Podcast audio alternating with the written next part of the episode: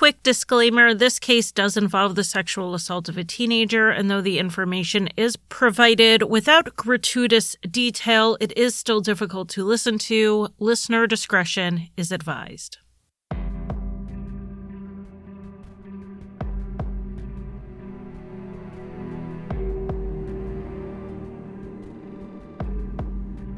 In 1993, Sequoia Vargas told her mother she was spending the night with a friend.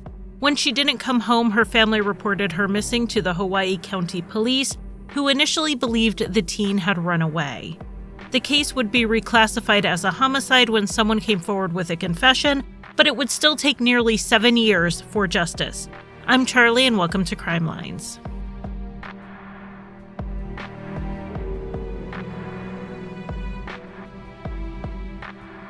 Welcome to Crime Lines. Welcome back if you've been here before. I appreciate everyone who clicks play, whether you are listening to every episode or you just drop in when a topic interests you.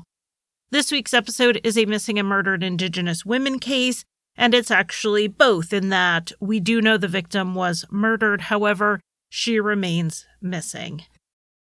This is the case of Sequoia Vargas, who lived in the Puna district on the Big Island of Hawaii. Sequoia was not native Hawaiian, though her uncle said that people often assumed she was. She was actually from an indigenous group called the Raramuri, which is also known as Ralamuli and also as Tarahumara. Tarahumara is the Spanish colonizer word for the group, and I see Raramuri used most often, so we will go with that. For those new to Crime Lines, most episodes do not include a history lesson at the beginning, but the MMIW cases do. So we are going to go over some of that before we jump into the case. The Raramuri are the original inhabitants of what is the present day Mexican state of Chihuahua, which is on the border of the U.S. It borders both New Mexico and Texas. When Spain began colonizing Mexico, the Raramuri resisted by not fighting, but by moving. They moved farther into the mountains where they flourished in parts of the Sierra Madre Occidental. The Raramuri population is estimated to be between 50 and 70,000 people today. It's difficult to really know because Mexico does not have tribal enrollment. While they do recognize Indigenous people and there are laws protecting sovereignty to some degree, it's not the same in the US or in Canada as far as having people enroll or claim a certain tribe. So this number comes largely from self reporting. About 15% of Mexicans identify as Indigenous, which is in contrast to 2% in the US and roughly 5% in Canada. The word Raramuri may mean runners on foot or those who run fast. The meaning is not fully settled on, but the idea of their name referring back to running does make sense. And anyone who has read the book Born to Run already knows what I'm talking about. I have not read the book, so when I read that the Raramuri were known for their long distance running, I had to look into it, and not from an internet article, but a peer reviewed anthropology paper discussing it. Not that anthropology is free from racial stereotypes, believe me, I am fully aware of that, but this article actually addressed that issue as well. The paper is called Running in Tarahumara Culture, Persistence Hunting, Foot Racing, Dancing, Work, and the Fallacy of the Athletic Savage. It will be linked in the sources. This article included observations as well as interviews with 10 Raramuri runners. It shows that Raramuri running is not done in a training sense like people would train for marathons, but as much more of a spiritual and cultural place. It's believed to have originated out of necessity. The people had to chase down animals during hunting, but then foot races became a social activity, and along with other endurance activities, they took on a spiritual value as well. Long distance running is considered a form of prayer. There is an ESPN documentary on not just their running, but the impact Born to Run had on the community of people who were just trying to live their lives and then became an American runner's tourist destination. That documentary is called The Infinite Race, and I think it approaches issues that give more of a picture of what's going on in Raramuri life, more than just this idea of barefoot running or the ultra runner. The truth is that the Raramuri survived colonialism by moving up into the mountains, but now they are under modern threats like tourism. There have literally been tours to go see them, not unlike the Amish tours we have in the US, but unlike many of the Amish tours, which are run by Amish people, the Raramuri are not running these tours. They're not profiting from them. And they're not entirely welcoming of them. They have not, as a group, sought this publicity. They also have other threats like mining and extraction companies that have been coming closer and closer to their homes. And they also have faced drug cartel violence as the cartels have cleared illegal roads through their land. And they've killed people who have objected. The Raramuri need actual help. They need protection, like everyone else does, from those seeking to profit off of them and their lands.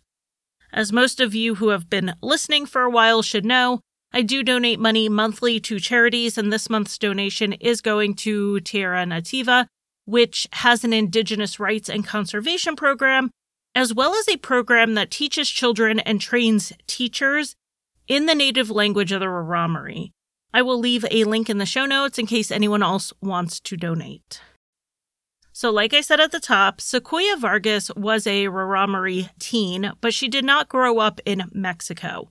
She and her three siblings were actually raised in Fallbrook, California, which is by San Diego. She grew up in a home with a mix of English and Spanish being spoken, but rather than speak either, Sequoia made up her own language that no one else fully understood, not even her siblings who she played with all the time. She used this made up language persistently enough that her mother eventually hired an English tutor to make sure Sequoia could speak well enough for school. Sequoia's language was just an early glimpse into the creative and deep thinker she would become.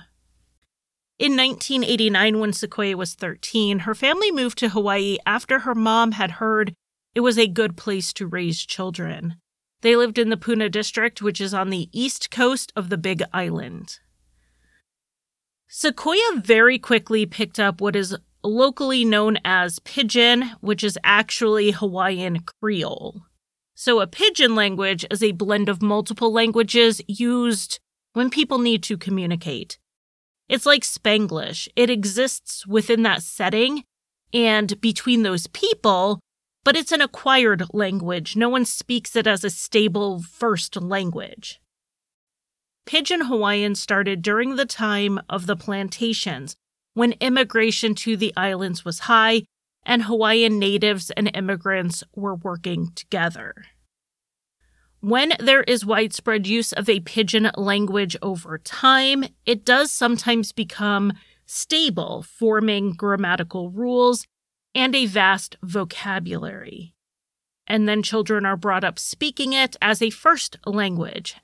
That's when it becomes what is considered a Creole language.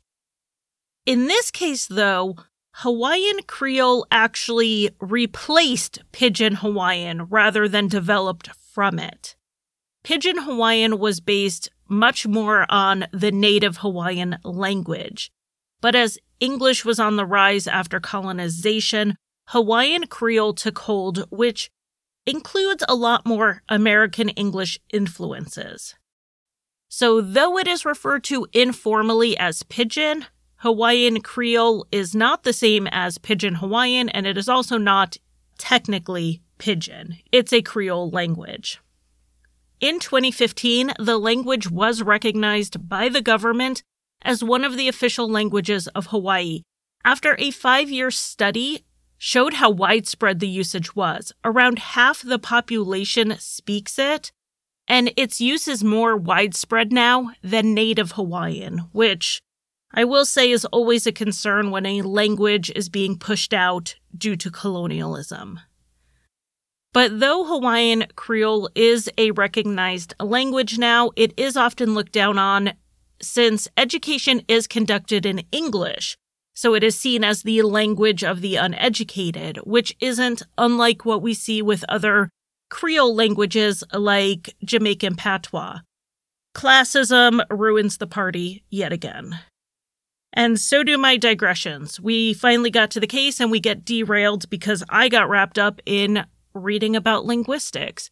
So if you are interested during that, definitely check out the Sophie Sergie case where we talk about a different language in depth, but let's actually get back on track and discuss this case. Sequoia Vargas was speaking Hawaiian Creole so well, and due to her appearance, people assumed she was native Hawaiian, even though she had moved there at 13. She was just really that good at picking up languages. After Sequoia finished her first year of high school in Hawaii, she decided she wanted to pursue art and music in college.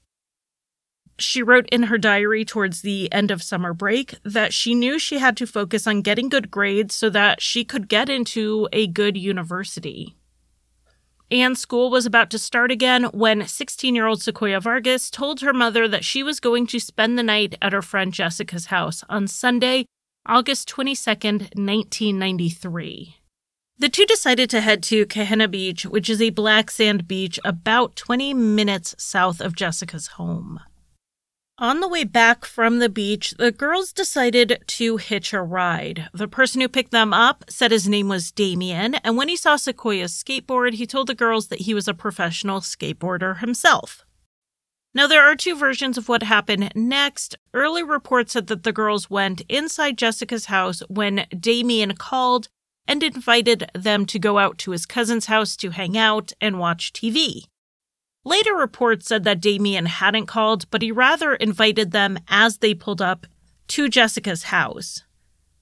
Jessica's mother told her she couldn't go, but Sequoia wanted to, so she got into the car and they drove off. Sequoia's mom wasn't expecting her home that night since she was spending the night with Jessica. And Jessica was waiting on Sequoia to get back to her house all night. When she didn't do so by the morning, Sequoia's family reported her missing right away. Sequoia did have a fair amount of freedom in her house. She would go to parties, not more than your average 16 year old, but she was allowed to go. She wasn't a kid who got in trouble much, so her mom's rule was that she had to call and check in, let her know where she was going to be, that sort of thing. Not really anything outside of the norm for a 16 year old, and Sequoia was good about checking in, even if she didn't update her mom every time plans changed, like when she left Jessica's house to go watch TV at someone else's house. When the family explained this to the police, their point was that Sequoia wouldn't have stayed out all night and into the next morning without checking in. But it sounds like the police interpreted this as Sequoia came and went as she pleased and was just out without permission. At worst, she was a runaway.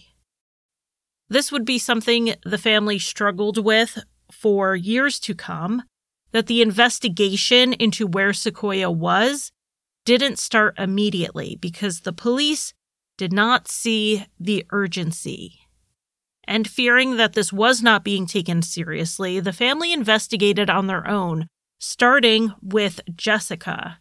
She gave them the name of the driver and his description and a description of his car.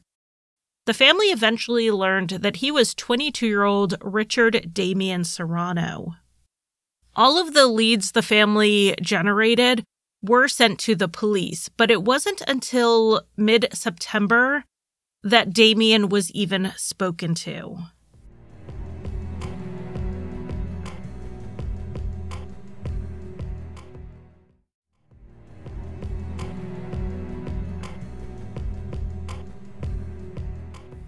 Damien had only been in Hawaii to visit his daughter. He actually lived in California with his mother. He had returned there days after Sequoia was last seen. So, in mid September, which was two to three weeks after Sequoia disappeared, Damien was interviewed by the local police in Santa Cruz, California. They did take Damien to the station for this interview, so it was recorded, but he was not in custody. Damien said that he did take Sequoia to his cousin's house, but they only stayed there for 20 to 30 minutes before they went to buy some beer. He said they were driving near his daughter's home when Sequoia saw another friend who was driving a pickup truck. She decided she wanted to hang out with that friend instead, so Damien let her out and she got into the truck. That was the last he saw of her. This statement seemed sufficiently vague, but he did give some location information and a description of that truck. It was certainly going to take a lot more than that for the investigators to consider Damien Serrano cleared. So they spoke with his cousin, Jason McCubbins, whose house it was that they watched TV at, and also another man who was there that night named Matthew Gibbs. Matthew Gibbs was 19 years old, and he was the only one of the three men who actually knew Sequoia before that night. And when he spoke with authorities four days after Damien was interviewed, Matthew ended up confessing. You would think that a confession coming in within a month of a disappearance would mean that this case would be resolved quickly. But that was not the case. So let me tell you what Matthew said happened, and then we'll get into the delays to justice. Matthew said Sequoia had come to the house with Damien where he and Jason McCubbins were already hanging out. They offered Sequoia some alcohol and she was drinking and hanging out with them while dancing, and she fell and hit her head. Sequoia was unconscious and they carried her into a bedroom. While she was passed out, the men decided they were going to sexually assault her. Damien raped her first, then Jason, but Matthew said that all he did was, quote, grab her okole part. And okole means butt. Matthew told the police that he had Jason's knife on him and he started poking it into the mattress, just playing around, but said he definitely did not cut or stab Sequoia. Damien then attempted to rape Sequoia again, but she woke up at this point and started screaming. Jason yelled that they had to shut her up, and he punched her, with this blow rendering her unconscious. They then carried her out to a family member's Subaru and put her in the trunk. And they drove out to the cliffs on the easternmost point on the island. Jason and Damien took Sequoia from the trunk and carried her over to the sea cliff. There, together, the two heaved her over the edge of a 20 foot cliff into the water. Or at least, they tried to get her into the water. She landed on some rocks and she screamed. Matthew said that Damien and Jason climbed down to her and came back up without her. He didn't know what happened except that Damien was wet and Sequoia was gone. They then left the scene and Matthew went back to his father's house. Later on, Jason and Damien came by and told him that they had to come up with a cohesive story and alibis. Matthew refused to talk to them about it. But then when Jason came back alone later to wash out the Subaru, Matthew did let him in. After this confession, the police were able to get a warrant to search Jason's house where they found blood stained sheets. DNA tests confirmed that the blood was Sequoia's. Jason McCubbins was arrested, but he was released without charges and his name was withheld from the media. He soon moved to Maui, which is the nearest island to the Big Island. The police told the media that they anticipated more arrests. What the investigators really hoped at this point, prior to taking anyone into custody, was more forensic evidence, particularly Sequoia's body. They searched the coastline extensively, including by helicopter, but they couldn't find her remains. They believed her body had been pulled out to sea. Of course, Sequoia's family was frustrated that the search for her took so long. Had they not assumed she was a runaway, they may have learned what happened earlier. After all, Matthew Gibbs confessed pretty quickly once the police confronted him. And if they conducted that search of the water and the coastline days after Sequoia disappeared rather than weeks, perhaps they would have more solid evidence. So, our timeline so far Sequoia went missing on August 22nd. By mid September, the main suspects had been interviewed, and by the beginning of October, the police knew who did it and what they did.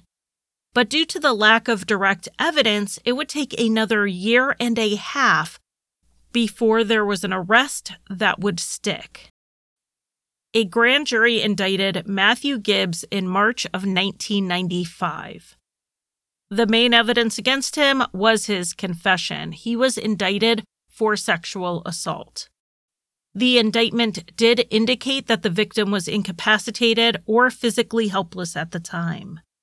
Matthew pleaded not guilty and was put on supervised release pending trial. It was just four months later, in July of 1995, that he took a plea deal. He admitted to having touched Sequoia's butt and breast while she was unconscious. In exchange for pleading no contest to a lesser charge of third degree sexual assault, Matthew promised to cooperate in the investigation into the men believed to have killed Sequoia. In this plea deal, he was facing up to five years in prison, but he would not be sentenced until after his cooperation.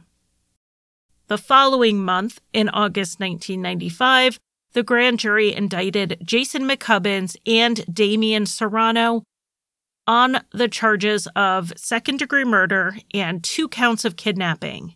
Damian was also charged with sexual assault. After the indictments came down, the police attempted to arrest the two men. Jason McCubbins initially gave a fake name twice, and when that didn't work, he tried to run. That also didn't work, and he was taken into custody. Because he tried to evade the police at his arrest, he was initially denied bail. As for Damian Serrano, he was not arrested right away because they didn't know where he was. In the two years from Sequoia's disappearance to the indictment, he had moved out of his mother's house and they didn't know where he went. And it was while he was officially a fugitive that Jason, his cousin, decided to make a deal, and it involved a confession. Jason's statement backed up most of Matthew's story, but there were some important differences.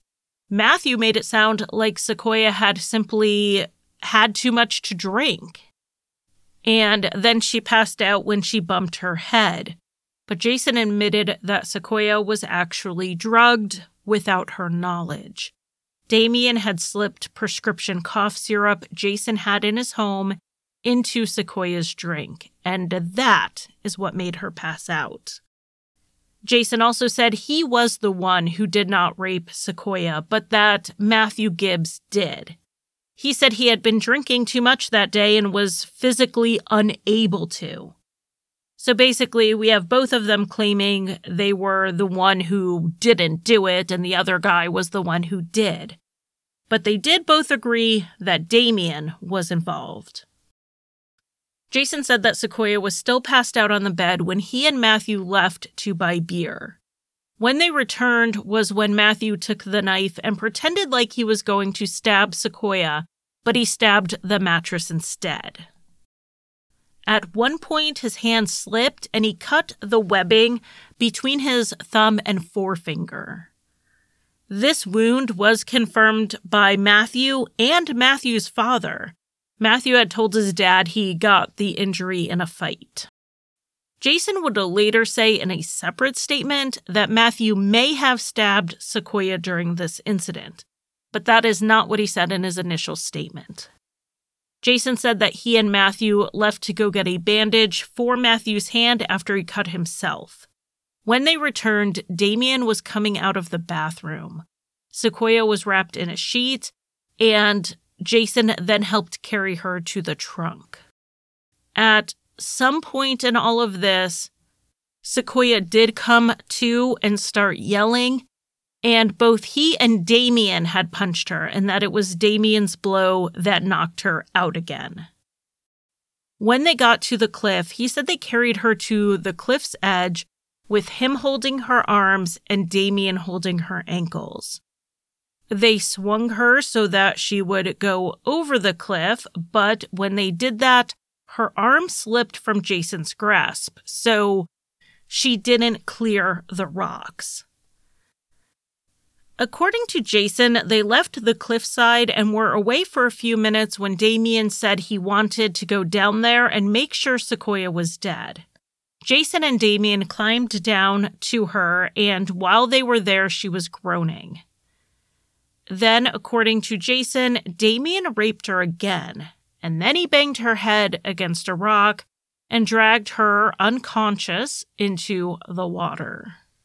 He swam her out far enough into the water that he didn't think she would wash back up. When he returned to the cliff, Damien told Jason and Matthew that he was going to say that he dropped her off somewhere if the police came asking. With this confession, Jason got a similar deal as Matthew, though with more severe charges, since he did admit to doing a lot more that night. Jason pleaded no contest to the reduced charges of manslaughter and a single count of kidnapping. If he agreed to tell all of this to a jury in the eventual trial of Damien Serrano, he would get a recommended sentence of 20 years total on both charges. And like with Matthew Gibbs, he would not be sentenced until Damien Serrano's trial. When that trial would happen was a question mark because they still couldn't find him. America's Most Wanted reached out to feature the case, and featured Damien as a fugitive, but the prosecutor was worried the publicity may jeopardize the case. It took four years after the arrest warrant was issued before Damien was tracked down in September 1999. Federal agents had tracked him to Guadalajara, Mexico. As they began closing in, Damien turned himself in. He was then extradited back to Hawaii. Though the media reporting certainly framed him as a fugitive from the law, Damien's attorney rejected the idea that he was on the run. He said that Damien returned to California days after Sequoia went missing because that's where he lived. He stayed there for a while, even after giving a statement to the police and being made aware he was likely a suspect. He didn't go to Mexico until he moved there for work, which is a perfectly valid and common reason for moving. And speaking of that statement to the police that he gave, in a pretrial motion, his attorney tried to get the statement excluded at trial. He claimed that Damien was a suspect at the time and should have had his Miranda rights read to him. The state argued that even if he was a suspect, the law was that he had to be in custody before triggering the need for a Miranda warning, and that Damien was not in custody. The judge ended up allowing the statement in, which doesn't seem like a huge loss to the defense on the surface. Damien made no admissions in it except that he saw Sequoia that night and dropped her off with friends. But if you think about it, it did box Damien into a story. It limited his options, and this was the story the jury was going to hear. His best bet would be to remain consistent with it. The trial started in the spring of 2000. As was part of their deals, Jason and Matthew testified against Damien, and some of the details of Jason's confession were made public for the first time, including an absolutely heartbreaking detail. Jason said that while they were down on that cliff shortly before she died, Sequoia screamed for God and for her mom. When he was asked why he participated in this horrific night, Jason said it was because Damien told him to. Some of Jason's testimony at trial was backed up by his mother, Maureen. She was living in Florida at the time of the trial, and she testified through a deposition that was then read to the jury. She said that late on the night Sequoia went missing, she saw Damien threatening Matthew Gibbs. She testified that she never saw Matthew cower like he did that night. She also testified that Damien was wet which is in line with the story of him swimming Sequoia's body out to sea. Maureen also said that Jason told her that he thought someone died that night, and she told him to shut up. When she confronted Damien about everything the next morning, he pushed Jason, cursed at him, and left the house. She said she didn't see Damien again, but he did call her from California a couple of days later asking if they found anything. Damien's defense attorney brought into question Maureen's story because she didn't come forward to the police in all the time Damien was a wanted man. It was just weeks before the trial, seven years after that night, that she made these statements. Damien's defense was that Jason and Matthew were lying they made up this story to implicate Damien in order to get plea deals for themselves.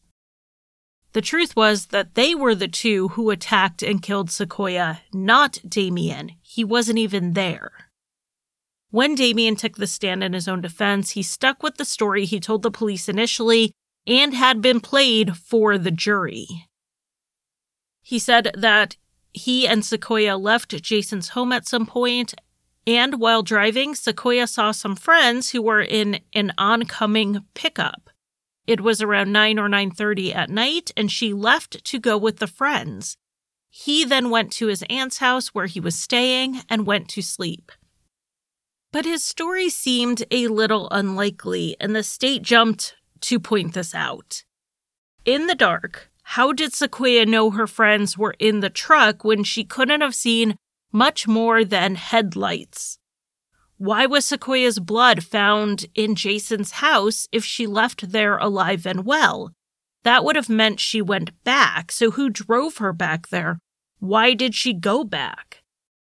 The defense simply answered this by saying that they didn't know why she went back or how she got back, but that Damien didn't do it.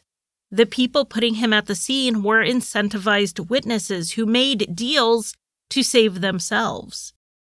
The defense speculated that Jason and Matthew, who both said they were drinking all day, wanted to rape Sequoia but couldn't. Their frustration over it drove their anger, and that's what led to her murder. The jury took the case on a Tuesday. They deliberated into Wednesday, and while taking a break in the hallway, a man walked by them and told them that they had to find Damien guilty. Four of the jurors heard this comment themselves, and a fifth heard about it from someone else. It was reported to the judge, and the defense asked for a mistrial. But after the judge interviewed the jurors, she found that they would be able to ignore that incident in their deliberations. This wasn't the only reason the defense wanted a mistrial, though. They had another reason. There was a new witness who came forward towards the end of the trial. They said the prosecution knew about the witness on the Friday before the trial ended, but did not tell the defense until Monday, which was the last day of testimony. The delay prevented them from calling this witness to the stand. The judge decided to allow the defense to interview the witness without the jury present before she ruled on it. This witness, Matthew Soriano, was 22 years old at the time. So at the time Sequoia went missing, he would have been 15 or 16, right around her age. He said he was walking on the beach on August 22nd, 1993, and he saw four people walking towards him. Matthew said it was Sequoia and three men. He had a short conversation with Sequoia in which he told her that the guy she was with looked like trouble and that she should go smoke with him and his friends. He said he was sure of the date in part because he kept having visions of the number 22. Matthew then went on to describe the three men, none of which matched Damien Serrano's description, which is what makes him an interesting witness for the defense. But then he was asked if he saw any of the people who were on the beach that night in the courtroom, and he pointed out four people who looked like them. One of them was Damien. He had also pointed out two members of the prosecution team and a corrections officer. At that point, the defense said they would not have called him as a witness, so their case was not damaged by the delay. It was on Thursday that the jury came back with their verdict. They found Damien Serrano guilty of second degree murder, kidnapping, and two counts of third degree sexual assault. When the verdict was read, Damien dropped his head and teared up. At sentencing, the judge gave Damien the chance to speak, and he first declined. She paused and then said that she had a hard time understanding that he had nothing to say. Damien then said he was innocent. The judge said she did not believe him and that he seemed to lack a conscience. Damien then said that he did feel badly about what happened to Sequoia, but he didn't do it.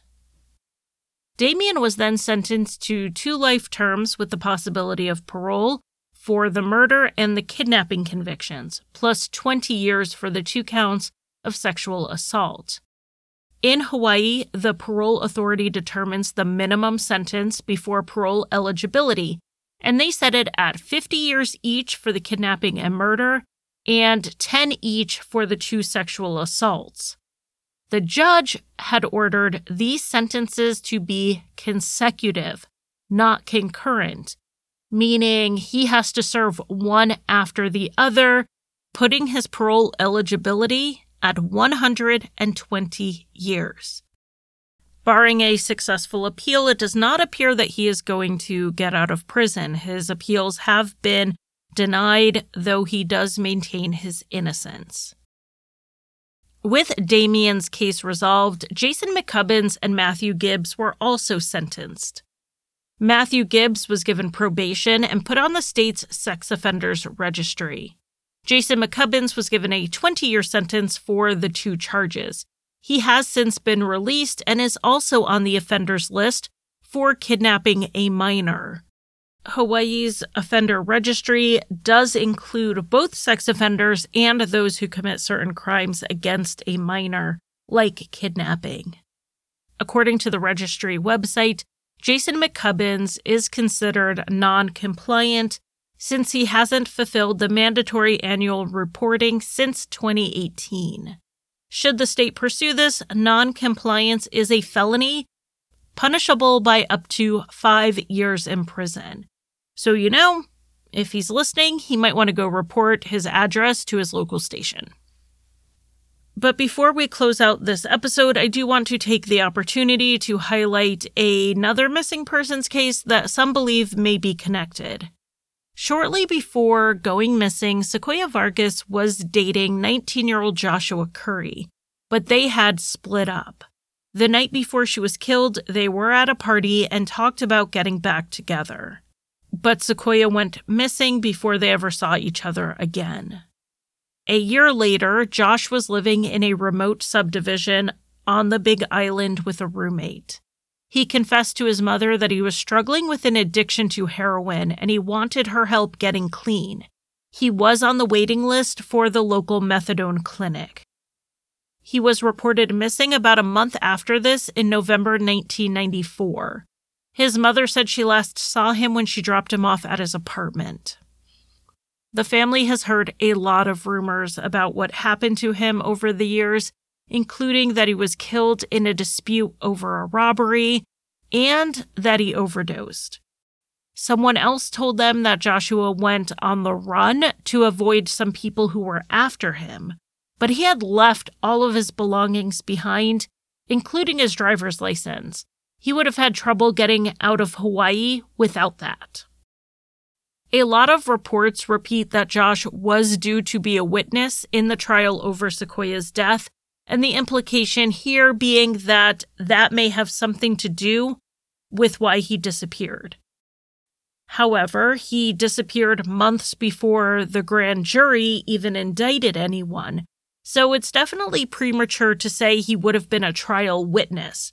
Maybe they meant he was set to testify in front of the grand jury and was expected to eventually be a trial witness should it go to trial but it's unclear what, if anything, he knew that would have been relevant to the case. Joshua's case is considered open, but it is not being actively investigated. There have reportedly been some confessions, though no charges have been laid.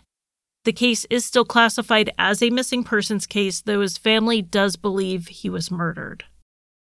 They would very much still like to know what happened to their son, so I wanted to include this information in this episode to boost the signal on this cold case. According to the Doe Network, Josh is 5 foot 10, and at the time he went missing, he weighed about 140 pounds. He is a white man with blonde hair and blue eyes. He has a dragon tattoo on his upper right arm. If you know anything, you can call the Hawaii County Police at 808 961 2211, and the number will be in the show notes.